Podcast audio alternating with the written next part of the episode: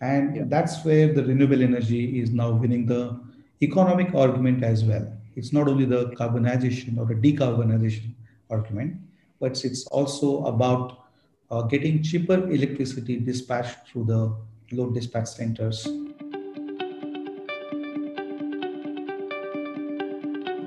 Hello, and welcome to the season 2 of Understanding the Future. I'm your host Punit Gandhi, and Climate Center for Cities is excited to bring to you a podcast about the future of work in the field of climate change, urban development, sustainability, and innovation. We will talk to experts working on ground as well as in the top management of government and non-governmental organizations to better understand how the field looks like in future. This will help us in preparing to enable climate actions as well as gauge the type of skill sets and jobs that would be required in future to solve complex challenges. If you are listening to it for the first time, do tune into season 1.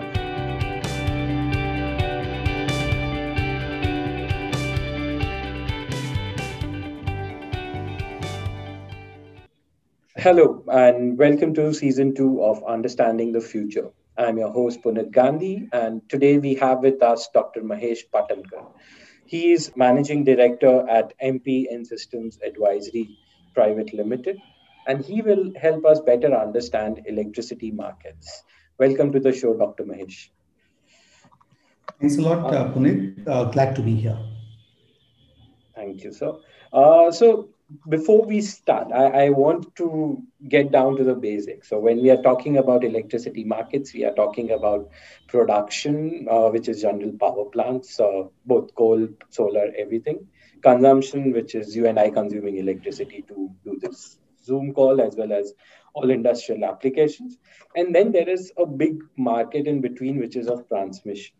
So while we focus today on transmission, can you help us first understand in brief what is elect uh, uh, what is the kind of electricity transmission do we have in India? What is the governing structure, and how does it function for our audience so that they can uh, understand the topic further in depth?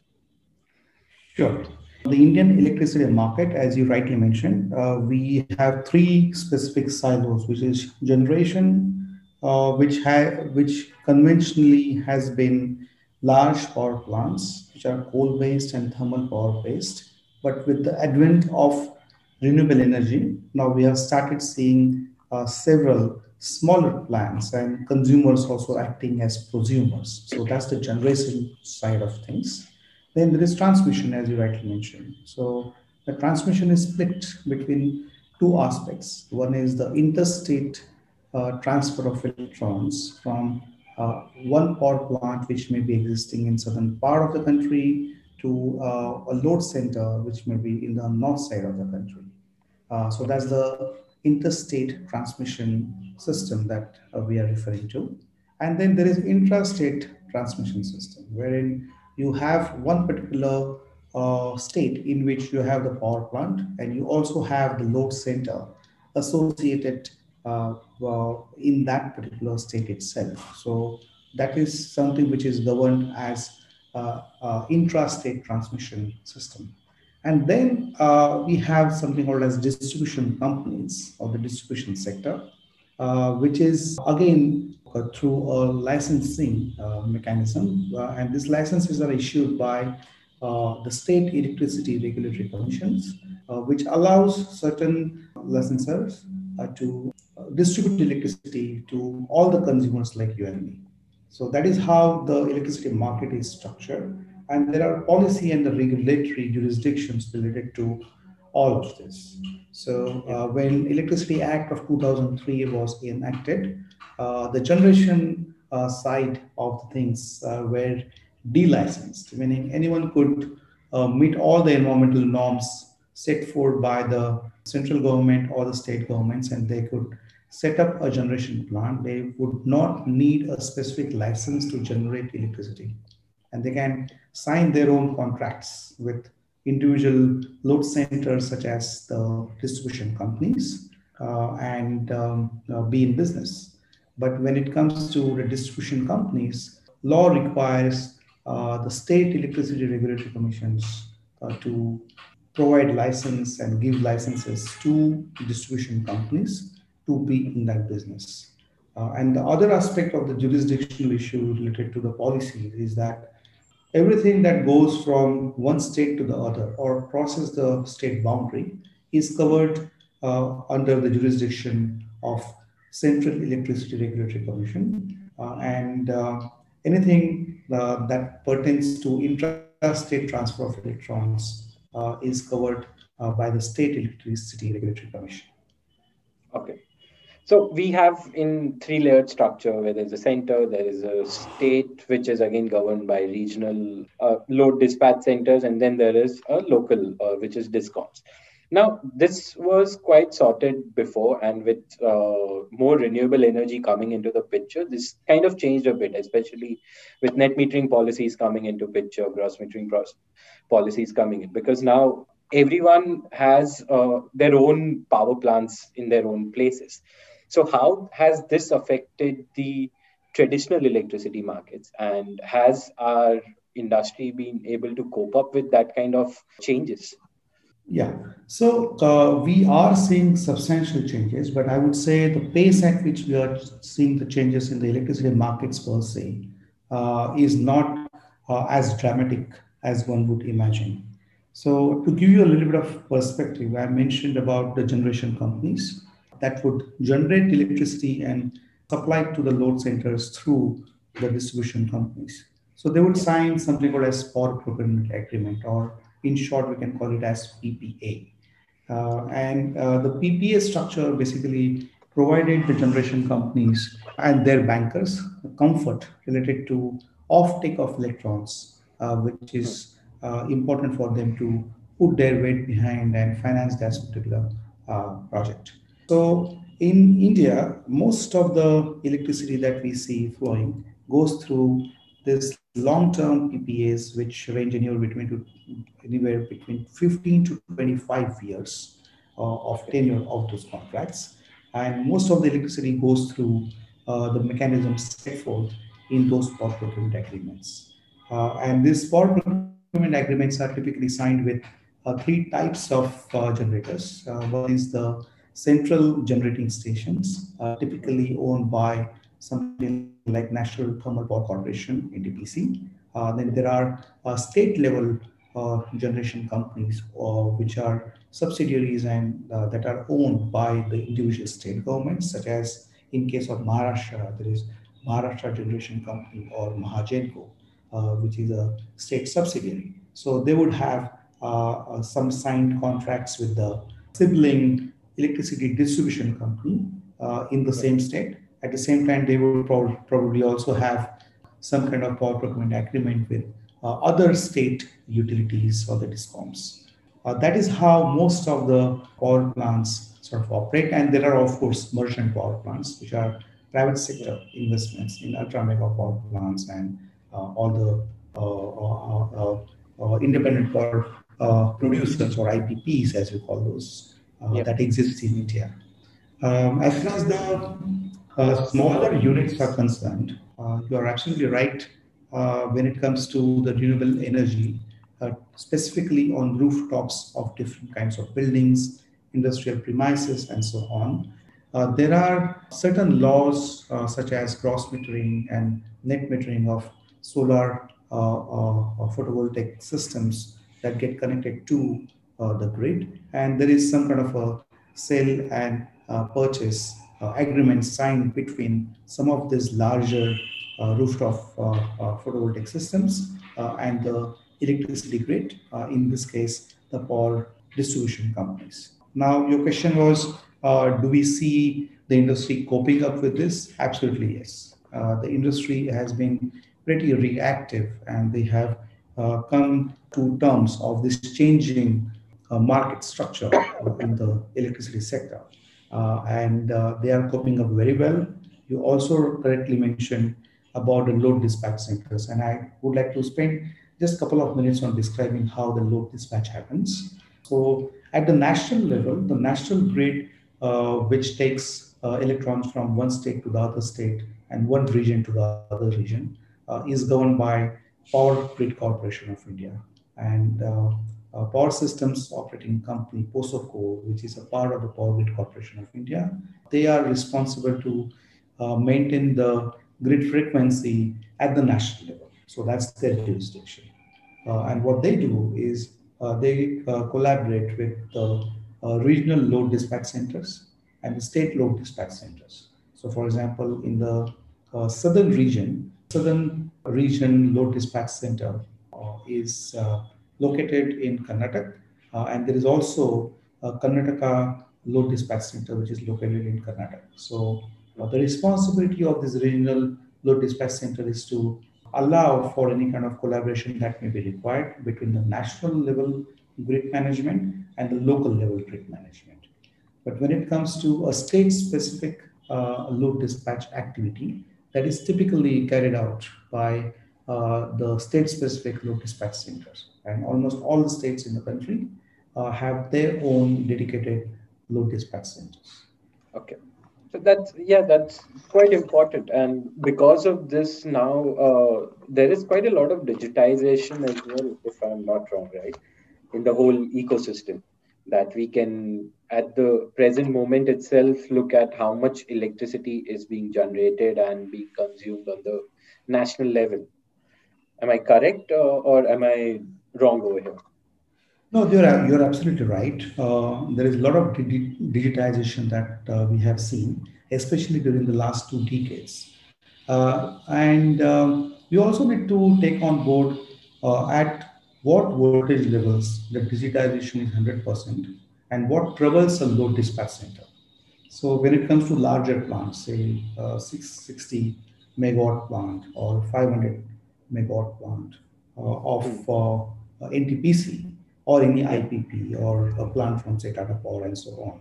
The load dispatch centers have complete visibility to those plants.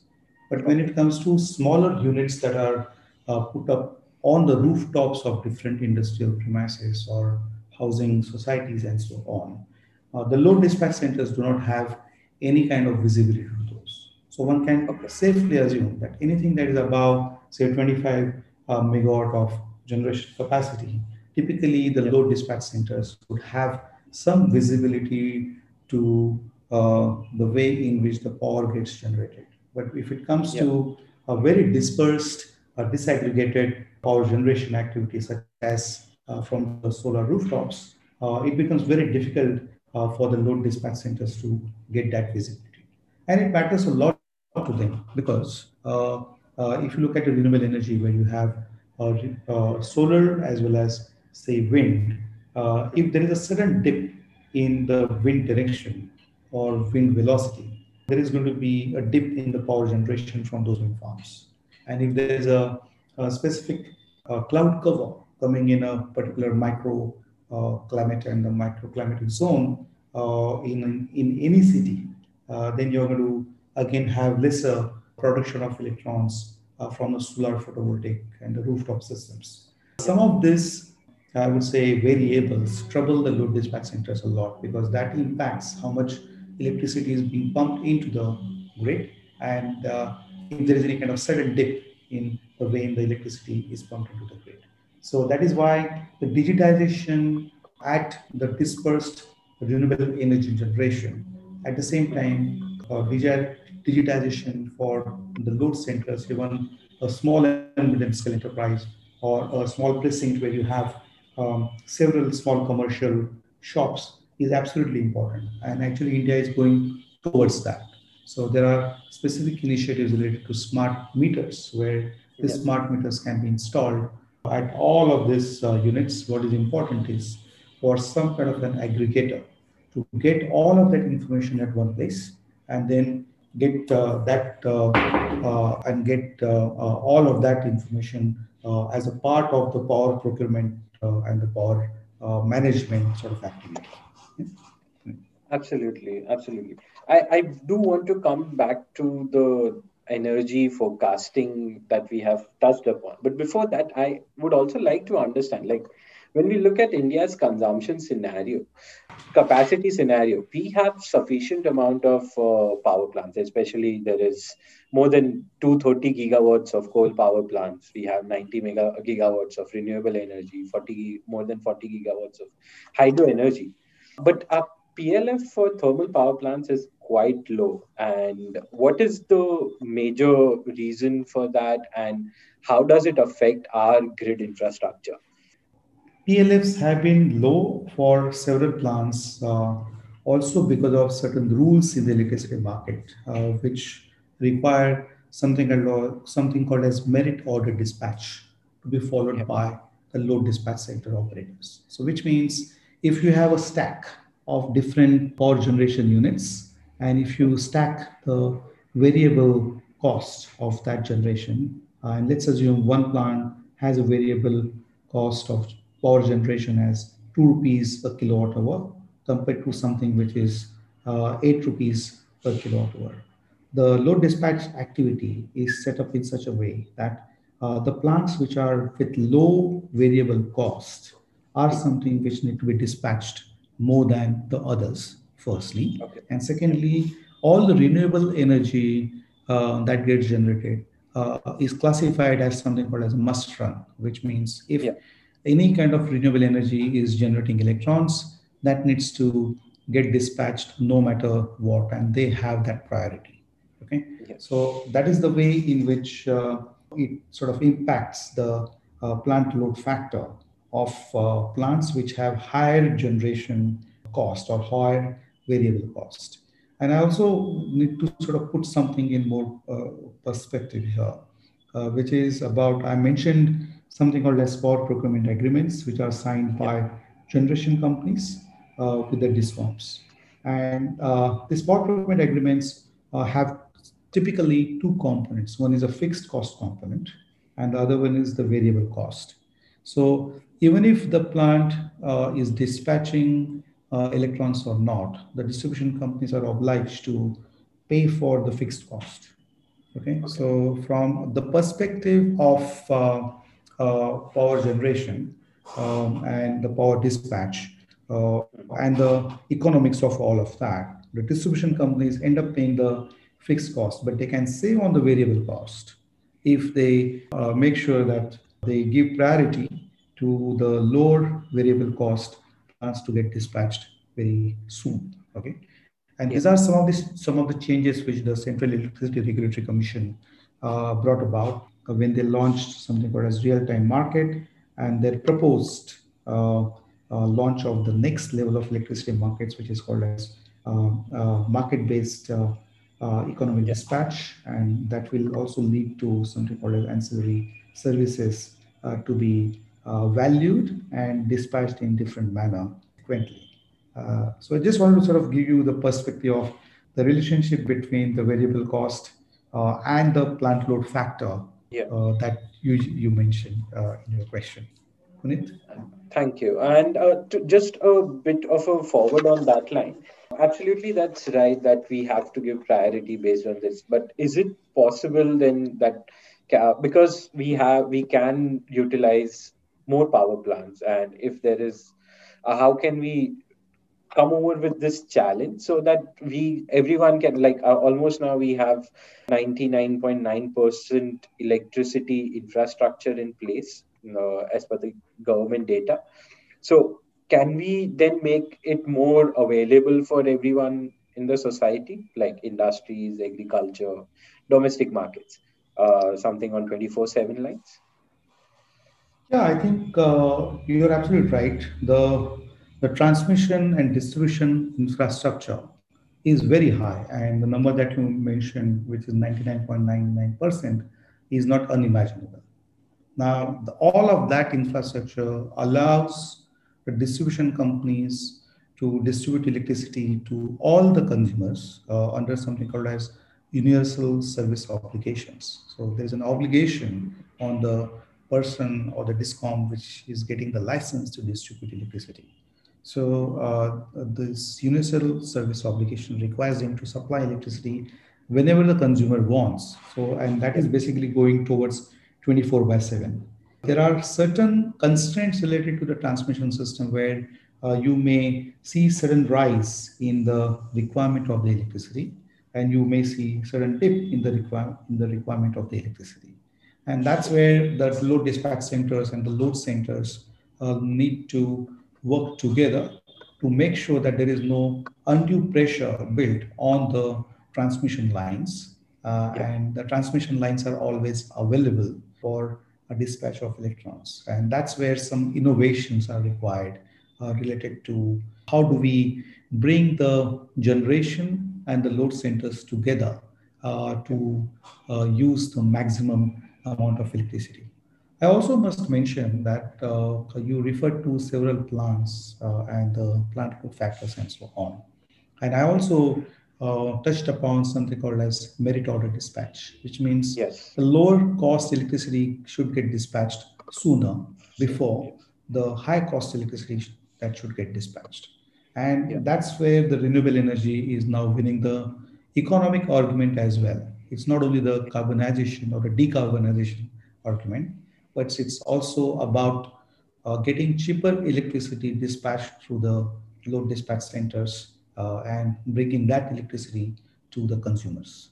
Because if you uh, really notice what's happening as far as the market uh, based uh, disclosure and the uh, and the bidding that happened in the solar and the wind sector in the recent yeah. past, you would notice nothing less than say nothing more than say two and a half rupees as an average cost of yeah. electricity uh, from the solar sources, which means renewable is now becoming cheaper. And if Absolutely. the renewable is becoming cheaper, I think it's important uh, to dispatch the renewables a lot more. There is a strong economic uh, uh, argument complementing a much stronger decarbonization requirement of the Indian economy. Absolutely. I, I agree with you over there. And I, I think uh, that's quite important as well when we look at it from a bigger perspective of decarbonization. So coming next to the part of something called as it, something where we bring in uh, Indian Energy Exchange or Power Grid Exchange India Limited, Power Exchange India Limited. Now these are real-time markets of grid infrastructure, right? And how are they performing as of now, uh, especially with uh, so much of information in hand? Does it make a better infrastructure for the whole of organization? Because I'm assuming they still have somewhere close to five gigawatt of load on them, and not more than that. Of the 370 yeah. gigawatt, that is the total. So uh, basically, we have to see what is the total load required in the country. So yeah, uh, I think last week or last to last week, uh, India hit the highest electricity demand of something like 187 gigawatt. And this is yeah. uh, even comparing to the pre-COVID era, if I remember it correctly.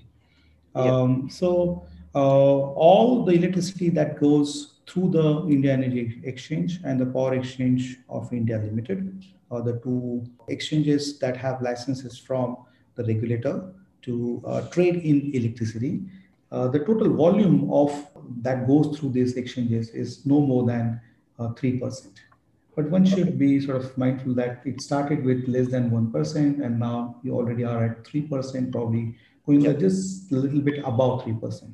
But the absolute million units or million kilowatt hours that get transferred through the India Energy Exchange and the Power Exchange uh, of India Limited uh, has increased because the load has increased. So this, even if the 3% remains the same, the 3% of 100 gigawatt before and 3% of 187 gigawatt now. Uh, that has Absolutely. actually changed the paradigm. So I just I was sort of taking that forward, and then I was uh, trying to describe a new market-based instrument which is launched by CERC and the Ministry of Power, uh, called as real-time market, wherein okay. uh, the IEX and PXIL uh, are now trading um, additional electricity uh, that is remaining on the table after the load dispatch centers schedule their generation and if the generation plants has unrequisitioned surplus uh, they can trade it in that real-time market and that typically happens between minus two hours and zero hours uh, and zero hours being when the actual dispatch happens.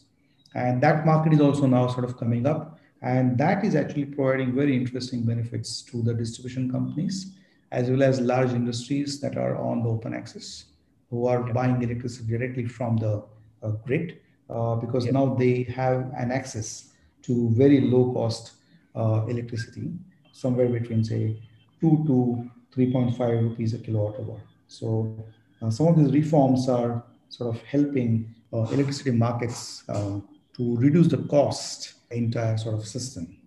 Absolutely. This market sounds very interesting, especially in the terms that. Uh, so, I have come from the background where uh, I understand the point of renewable energy forecasting for the grids because they are very important uh, when you're looking at such a big ecosystem.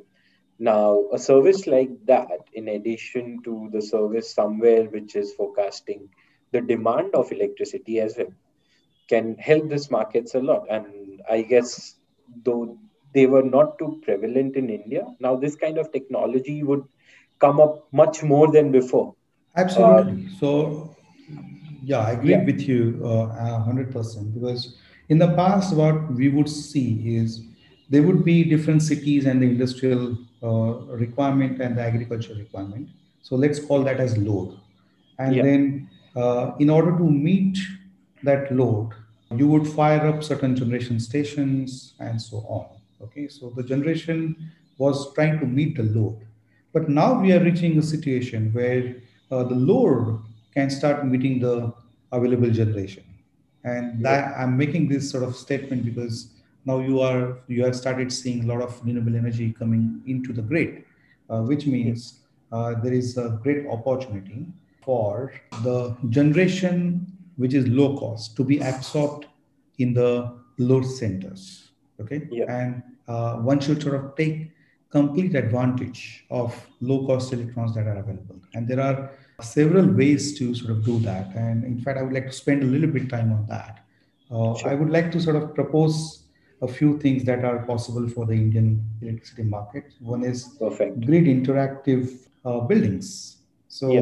you can have different types of grid interactive buildings which would um, uh, which can take advantage of low cost electricity that's available in the marketplace, and then they can start using certain measures such as thermal energy storage or battery energy storage. So they can yeah. buy when the electrons are available for cheap and uh, they can use it when they actually require it. Uh, yeah. So grid interactive buildings is sort of one aspect of that. Then there is another aspect, which is in all the industrial sector. Let's take, for example, arc furnaces uh, and the foundry industry. So now the industry needs to start sort of moving towards, say, electric arc, arc furnaces. And they can take advantage of low cost electricity that's available for them to use in the industrial production processes. Uh, yeah. The third example that comes to my mind is that of electricity, uh, electric vehicles. So you hmm. have a lot of electric vehicles coming into the marketplace. So these EVs can start charging whenever you have cheaper and abundant uh, electricity available, specifically from the renewable energy sources. So that's yeah. another uh, sort of uh, opportunity that we have. And uh, if you really look at farms to fork opportunities uh, in the food value chain. Uh, the yeah. entire cold storage infrastructure is something which can again uh, benefit from cheaper electricity that's available because in, when you are when you're running cold storages you can uh, dip the temperatures to a certain level and you can pre-cool the entire system to make sure that uh, you're running it on cheaper electrons and then you can start consuming less and less when you have high cost of the electricity. So I think this entire paradigm shift is very interesting in India, and that is actually going to offer a lot of opportunities for the grid management, how we are managing the transmission infrastructure, and most importantly, how we can benefit from digitization of the generation side as well as the load side of the equation in the electricity market. Absolutely, absolutely. Uh, you're right there. Like I am as well looking for this kind of uh, things in the future. But one of my major concern comes here is with the lines of how open is market towards startups because this is all directly trading, giving solutions which are not existent in the market because most of our uh, governing bodies are either at state level or central level in the electricity markets. So, how do you think that kind of formulation is happening in the ecosystem as well, so that more and more we can bring in peer-to-peer trading, your uh, low electricity storage, and things like that? Absolutely. So there is uh, immense knowledge that exists in uh, large public sector undertakings as well as large private sector companies. And these are uh, world's who's who that we have in India as far as the digitization is concerned. But there is immense knowledge also available in the uh, innovators who uh, take that big leap and who uh, launch their startups and who have lot of great ideas to yeah. benefit, uh, to bring benefits to the electricity markets. And uh, one needs to nurture that. So I have a few sort of thoughts on how do we really get the startup community innovate and how do we encourage them to bring their solutions to the market. And let's take simple examples such as uh, applications of machine learning and artificial intelligence. Yeah. If you have sort of digital meters, you are getting a lot of data. And if you have a lot of data, you can literally do better forecasting of the load, you can do better forecasting of the solar and wind generation, uh, and yeah. then you can clearly sort of make sure that the overall cost to the economy goes down if you are able to manage data perfectly well. There are several examples of such startups being um, sort of prominent in India, but we need to learn a little bit from the European continent uh, and the North American continent, wherein and also Australia and Japan, and to a certain extent even Singapore, wherein the governments there encouraged the startup community to come up with specific proof of concepts. They came up with certain grants which they offered to the startups to prove the points that they were making as far as the grid management uh, is concerned. And they also allowed some of that to be absorbed in the mainstream mainstream electricity management issues. I would like to give a very interesting example from Singapore, wherein in the water sector, uh, they developed specific sets of solutions uh, that came from the startup community. And uh, if those proof of concept projects were successful, uh, the water utility started giving them actual purchase orders to mainstream their solutions into the market. And I really would like to see something similar happening in India as well, wherein the distribution companies such as say joint venture companies in Delhi and other places, as well as public sector uh, distribution companies in several states that we uh, have in India, should start encouraging the startup communities to develop certain solutions and they should make sure that these innovations are brought into the mainstream electricity management with a clear objective of bringing economic value uh, to the electricity market in India to reduce the costs and to also uh, deepen the decarbonization efforts that we have ongoing in the country. So we need to develop this kind of a ecosystem. We also need to have some private equity players and the venture capital companies to back all of this sort of effort up. I would like to cite one simple example that uh, I was a part of. Um, yeah.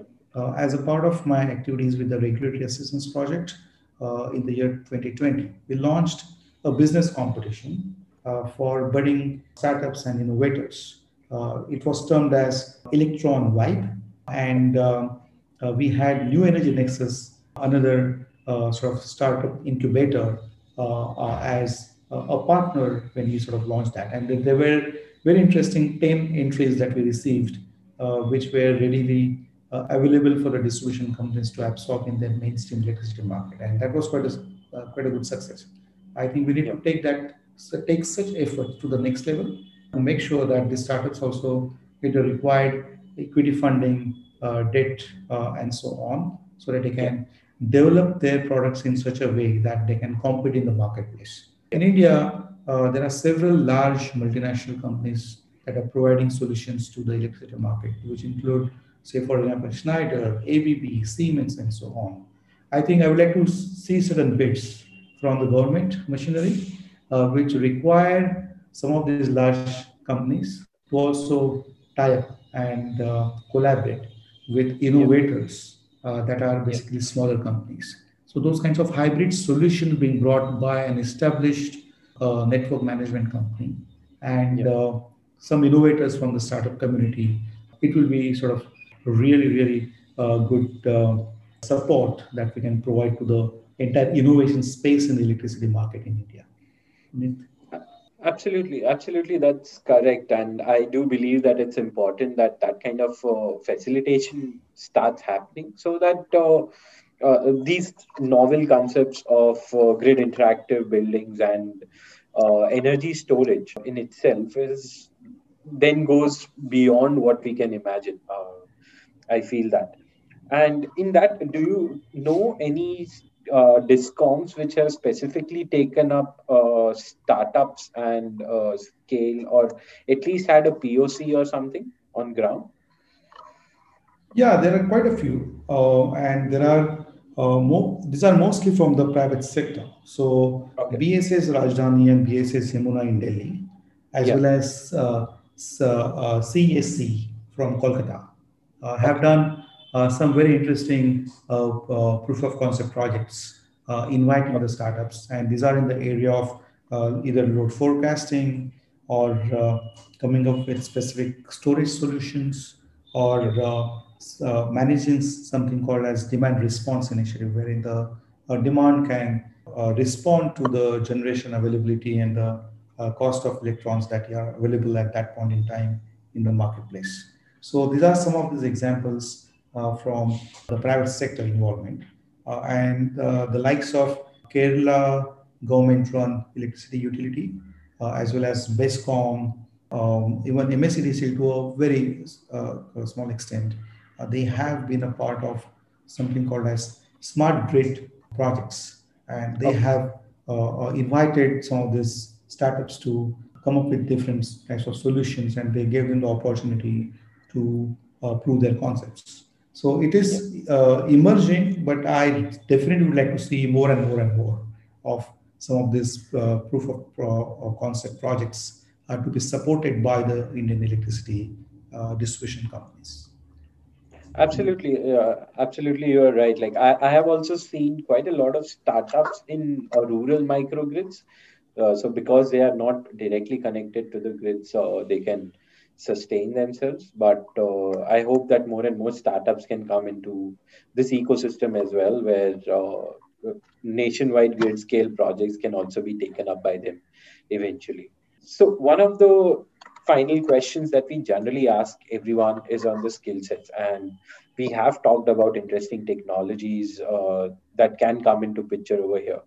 Uh, so, if you can give our audience, which is majorly youth, understand them in a better context. What kind of skill sets would they need for future if they want to pursue this field? So I guess that would be helpful for them. Sure. Um, yeah, uh, I think that's a very interesting question, and my answer is going to be a little bit uh, different than what some of the uh, budding entrepreneurs and fresh graduates would have heard I strongly believe that uh, we need to have two types of skill sets available uh, in the electricity market in India. One is the fundamental electricity uh, distribution and understanding how this entire uh, technicality of sending electrons from one place to the other are concerned. Okay, so we yeah. cannot really lose out on that. So how much ever digitization that we can bring to the table, the fundamental of the electricity consumption need to be understood very well. And uh, this is very similar to uh, we can have all sorts of infrastructure projects coming in India, um, building roads, highways, uh, large complexes, and so on. So you need civil engineers. Similar to that, I truly feel that you need good engineers uh, capable of managing the electricity grid. That's the first part. The second part is uh, uh, in terms of the skilling is entire digitization and how do we sort of bring in opportunities to use the skill sets related to uh, skill sets related to uh, software development uh, and using different types of hardware requirements and then all of that uh, should sort of give them opportunities to even get data sciences, right? So yeah. application of data sciences uh, in the electricity market is absolutely a great opportunity before us. So, so that's the sort of second part of it. And the third part is basically uh, different types of innovators bringing in new business models into the electricity market is also important, right? So yeah. you may have a particular small smaller aggregator which is working on a feeder to promote uh, investments in energy efficiency, renewable energy, uh, uh rooftop uh, solar, uh, thermal energy storage, and battery energy storage. So one can start making investments on the customer side of the meter on behalf of the distribution companies. And then, yeah. uh, so that kind of a business modeling ex- expertise is also absolutely essential. To sum yeah. up, I think I'm recommending three skill sets that are important for the electricity market. First one is the fundamental uh, engineering skill set. The second one is uh, maximizing the benefits of digitization and uh, uh disruptive technology applications uh, using AI, ML techniques, and so on. And the third one is uh, coming up with new business solutions, which yeah. can be framed in, within the existing regulatory framework, but that but the business models that can actually even look beyond, and we yeah. can sort of get geared up for the future.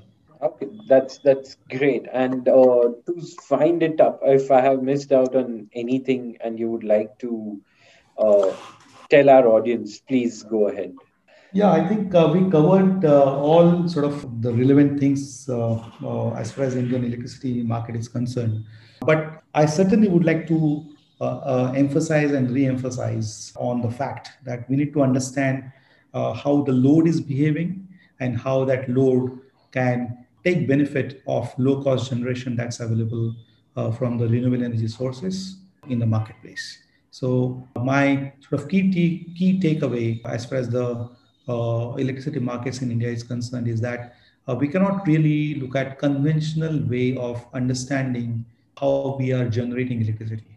I think it's also important for us to start understanding how we are consuming the electricity, and are there any, are there any kind of innovations that we can bring to the table, uh, wherein uh, the load centers such as buildings, airports, cold storage facilities, electric vehicle charging infrastructure, and uh, what I, I, call as grid interactive buildings can sort of start taking advantage of the generation, which means we now, as a fraternity, need to start focusing on the built environment and how the load centers are behaving as much as we try to understand the generation side of things. So the Indian electricity market, I really would like to start seeing some kind of a convergence uh, between the generation side and the consumption side. And I think it's important for us to understand both equally. Yes. And in today's conditions, I would say we need to understand the load side of things a lot more than the generation side of things. Absolutely, I, I agree with you over there that uh, understanding consumption is one of the most essential things in defining how do we move forward, and that needs to come up as much as we have come up with generation side as of now in India. Thanks a lot, Ms. Uh, Dr. Mahesh. Uh, this was absolutely an interesting session for me uh, because I got to learn a lot of new things about markets, which I had kind of uh, forgotten uh, as I had shifted my field to urban development now. But uh, thank you a lot for giving us your knowledge and ex- sharing your experience with us. Thanks a lot, Puneet. Thank you for inviting me to this interesting podcast. I hope the listeners would benefit from some of the points that I made and would be glad to get connected with any uh, interested individuals and groups and companies uh, wherever we can sort of develop some common solutions. Thanks a lot. Thank you, Dr. Mahesh. I'll surely make sure that if anything comes up uh, to our side, we will send it forward.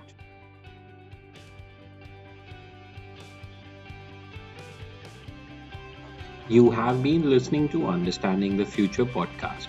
To know more about Climate Center for Cities, check out our website www.niua.org slash the show is conceptualized, produced, and edited by Punit Gandhi, Senior Associate at C-Cube. You can now subscribe to our podcast on your favorite channel, which can be accessed through the credits. Also, don't forget to follow us on our social media for more updates. Do share your reviews with us and help us spread the podcast to your friends and colleagues. Do write to us if you would be interested in learning about any specific topics. Thank you and stay tuned for our next episode.